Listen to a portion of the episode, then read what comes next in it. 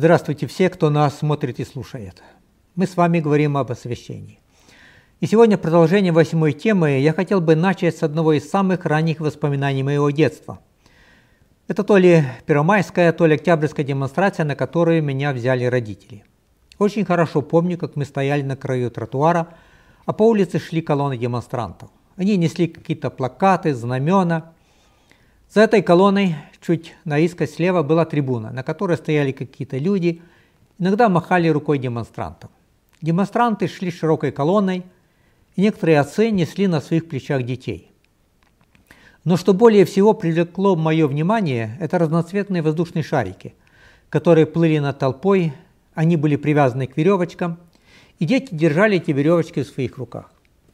И эти шарики рвались в небо, и только веревочки в руках детей удерживали их. Мне запомнилось, как, глядя на эти разноцветные шарики, я подумал, а если бы они оторвались? И они иногда отрывались. И тогда они взмывали вверх. И они поднимались все выше и выше, в глубину чистого безоблачного неба, пока не исчезали где-то там в вышине. Это было красиво, и мне это нравилось. Мне так понравились шарики, что я не раз потом просил родителей купить мне эти шарики. И они иногда их мне покупали. Но вот что интересно. Когда родители покупали мне шарики, и когда они мне их надували, а когда я подрос, я уже и сам их надувал, мой шарик не хотел подниматься вверх.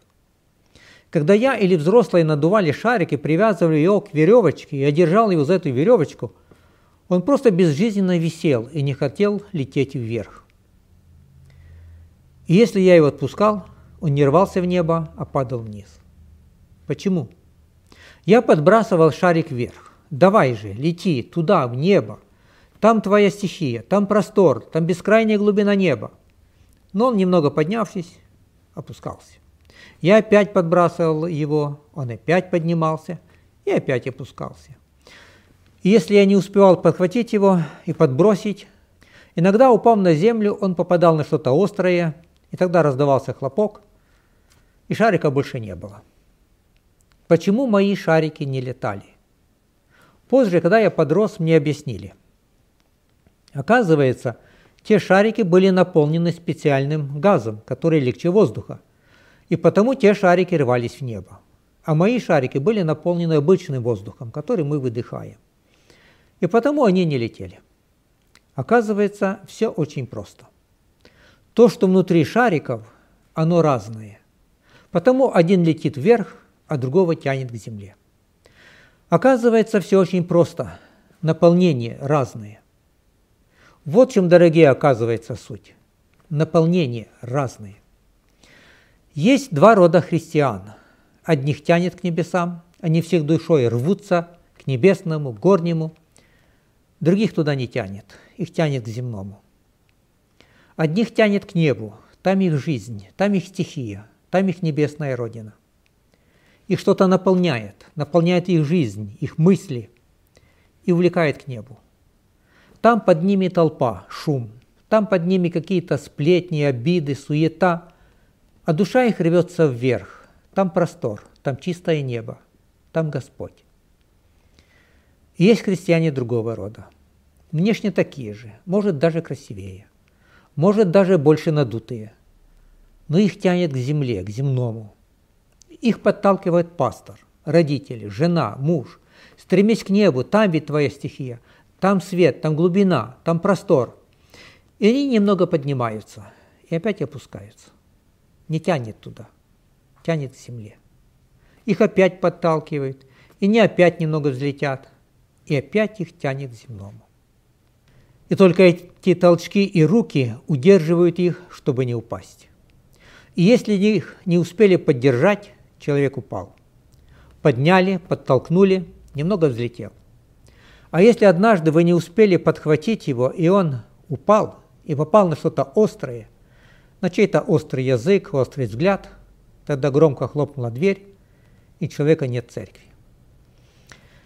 Дорогие, я не хочу сказать, что всегда так бывает с тем христианином, что он уходит. Но если что-то не поменять там внутри, то он там высоко в небе никогда не будет. Почему так? Почему такие разные христиане? Почему одних небо манит, а других нет? Оказывается, все очень просто.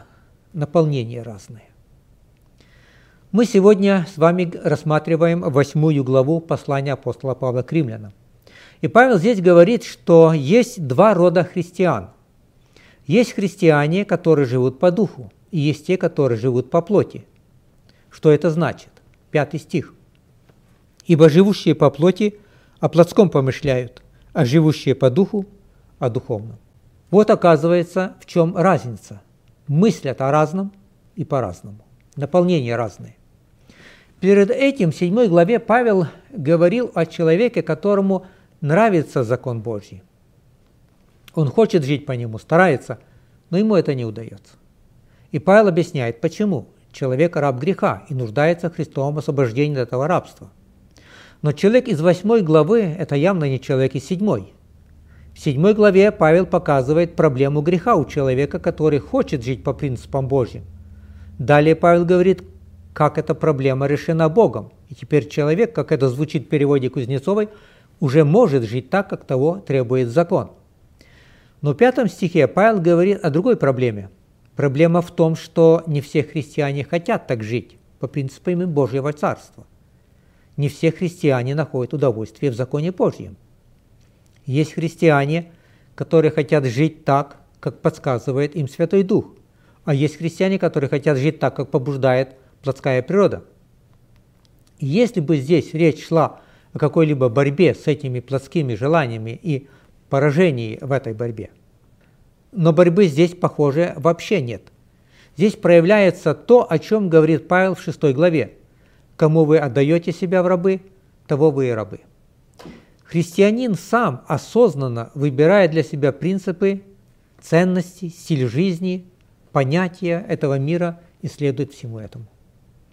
Порой христианин, который вырос в христианской семье, вырос на христианских принципах, попускает себе жить по принципам этого мира. И возникает вопрос, ну и какой смысл от такого христианства? Зачем оно тебе?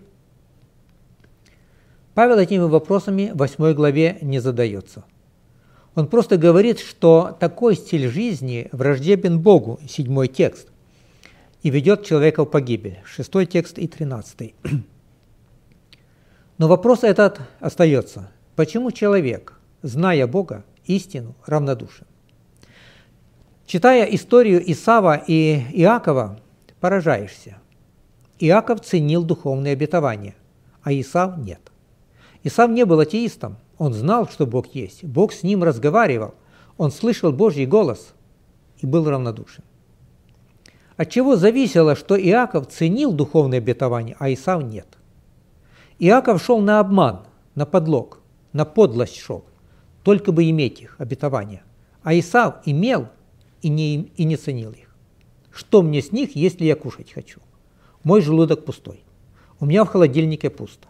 У меня в гараже старая машина. Что мне от этого христианства, от этого первородства, если мне сейчас плохо? Вы, дорогие, замечали, как и каким иногда христиане представляют себе и другим Бога? Почему одни ищут в Боге надежного спонсора, если не находят, их это разочаровывает, и они уходят. Другие же готовы скитаться, терпеть нужду, готовы потерять все, что они имеют, даже саму жизнь, ради Бога. От чего это зависит? Почему христиане такие разные? Наверное, никто не сможет это объяснить, почему один христианин попускает себе жить по плоти, а другой же стремится к Богу, к святости. Почему наполнения разные? Иногда мы перед служением говорим, пригласим Бога в молитве, чтобы Он был здесь с нами. Дорогие, не нужно приглашать Бога, чтобы Он был в молитвенном доме. Он здесь всегда, потому что это Его дом. Он однажды был посвящен Ему, и Он здесь, в своем доме всегда – Приглашать Бога надо в наше сердце. Оно без Него пусто, если мы не пригласили Его. В этом мире очень много жестоких людей. Когда мы говорим о жестокости, кому-то приходит на память инквизиция, кому-то вспоминаются атеистические времена. Один румынский пастор описывал, что приходилось переживать в румынских тюрьмах при коммунистах. Верующих сажали в камеры-холодильники и морозили их снова и снова. Отмораживали и замораживали почти до самой смерти, и потом опять отмораживали. Я сам был в такой камере, где на стенах и потолке был лед. Нас сажали туда почти без одежды.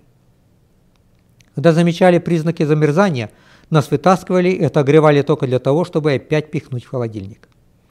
Мои увещевания были бесполезны. Эти люди были материалистами. Их жестокость представляла собой нечто неправдоподобное.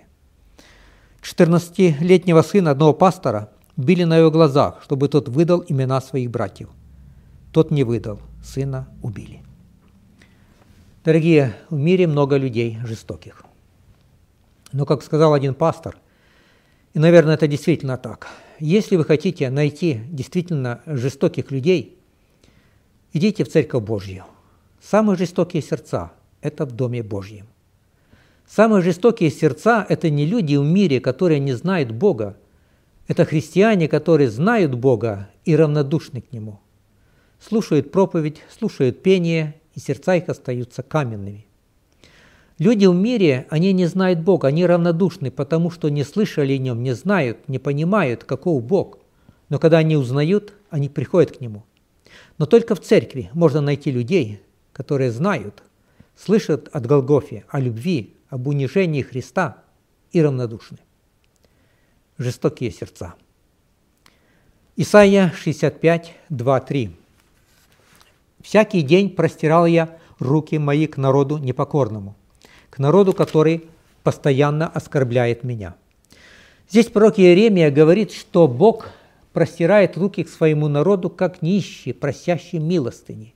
Почему? Потому что ожидает чего-то, надеется на что-то, просит чего-то. Бог просит чего-то у своего народа, как милостыни. Чего? Бог просит быть неравнодушным к Нему. Бог просит любви. Самые жестокие сердца – это те, которые знают о любви Божьей и равнодушны к ней. Дух Святой стучит в сердце не неверующего, христианина – Христианина, который сидит на служении, слушает проповедь, слушает пение и равнодушен. Оно не касается его сердца. Ты для них как забавный певец. Он может даже сам проповедовать и петь, но то, что он проповедует, не касается его сердца. Иеремия 2, 21. «Я насадил тебя, как благородную лозу, самое чистое семя. Как же ты превратилась у меня в дикую отрасль чужой лозы?» Как? Дорогие, я однажды наблюдал такое явление в природе. Странное явление. Никогда раньше такого не видел. Когда я жил на Кавказе, недалеко от нас был совхозный персиковый сад. Персики были привиты на дикой лыче. Как-то, проходя через сад, я увидел нечто странное. Дерево было персика, листья были персика, а плоды – алычи. Это довольно странно. Если листья у дерева персика, плоды должны быть тоже персика, но плоды были дикой алычи, мелкие и кислые. Бог привил нас к себе. Да вот плоды Бог находит почему-то кислые, не такие, каких Он ожидает. Как лоза выродилась? Как могло такое случиться? Случилось равнодушны. Дорогие, что наполняет нас? Что ищем мы, приходя в Дом Божий? Можем ли мы сказать, как Давид, «Одного прошу я у Господа, пребывать в Доме Божьем и созерцать красоту Господню»? Для меня все еще остается тайной, почему наполнение у христиан такое разное. Почему одного манит небо, а другого нет. Но, дорогие, я хочу сказать, если нас не манит небо, если наполняет нас большее земное, если у нас жестокое равнодушное сердце, то нам нужно каяться и просить у Бога, чтобы Он наполнил нас тем, что увлекало бы нас ввысь к небу. Я хотел бы, дорогие, пожелать всем нам, чтобы любовь к Богу всегда наполняла нас и влекла нас туда, где наша стихия, где Бог. И хочу пожелать всем нам, чтобы мы всегда нуждались в Боге, не в Его защите, помощи, не в Его благословениях, в Боге, чтобы нуждались, и чтобы это всегда наполняло нас. Мы с вами практически закончили рассматривать тему освящения. Все основные мысли Павла в этих главах с 5 по 8 мы рассмотрели. И все же я хотел бы рассмотреть еще одну тему. Я думаю, это тоже нужно тему закона и благодати. Итак, следующая тема – закон и благодать. А пока да благословит вас Господь и до следующей встречи.